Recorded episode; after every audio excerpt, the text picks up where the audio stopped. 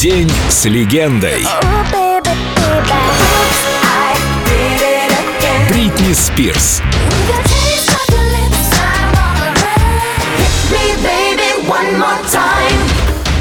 Сражение с мифом. Только на Эльдо Радио. Миф об одноразовой музыке. Бритни, давай поговорим теперь про музыку. Ну, наконец-то. А ты слышала о том, что твоими песнями разгоняли сомалийских пиратов? Да, мне рассказывали, что какие-то британские ученые пугали каких-то африканцев моими песнями, и те убегали в ужасе. По-моему, какая-то глупость. Говорят, что сомалийские пираты ненавидят западную культуру, а ты и твои песни ее олицетворение, вот они и не выдерживают. Здорово. Я рада, что моя музыка побеждает преступность. Это же круто, да?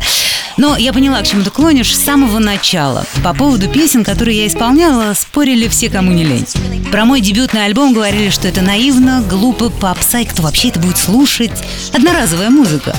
А вышло так, что все синглы стали хитами, альбом стал 14 раз платиновым, и это только в Штатах. И, кстати, до сих пор хорошо продается, а песни с удовольствием крутят на радиостанциях по всему миру. Я не хвастаюсь, но будет ли мир столько времени слушать одноразовую попсу?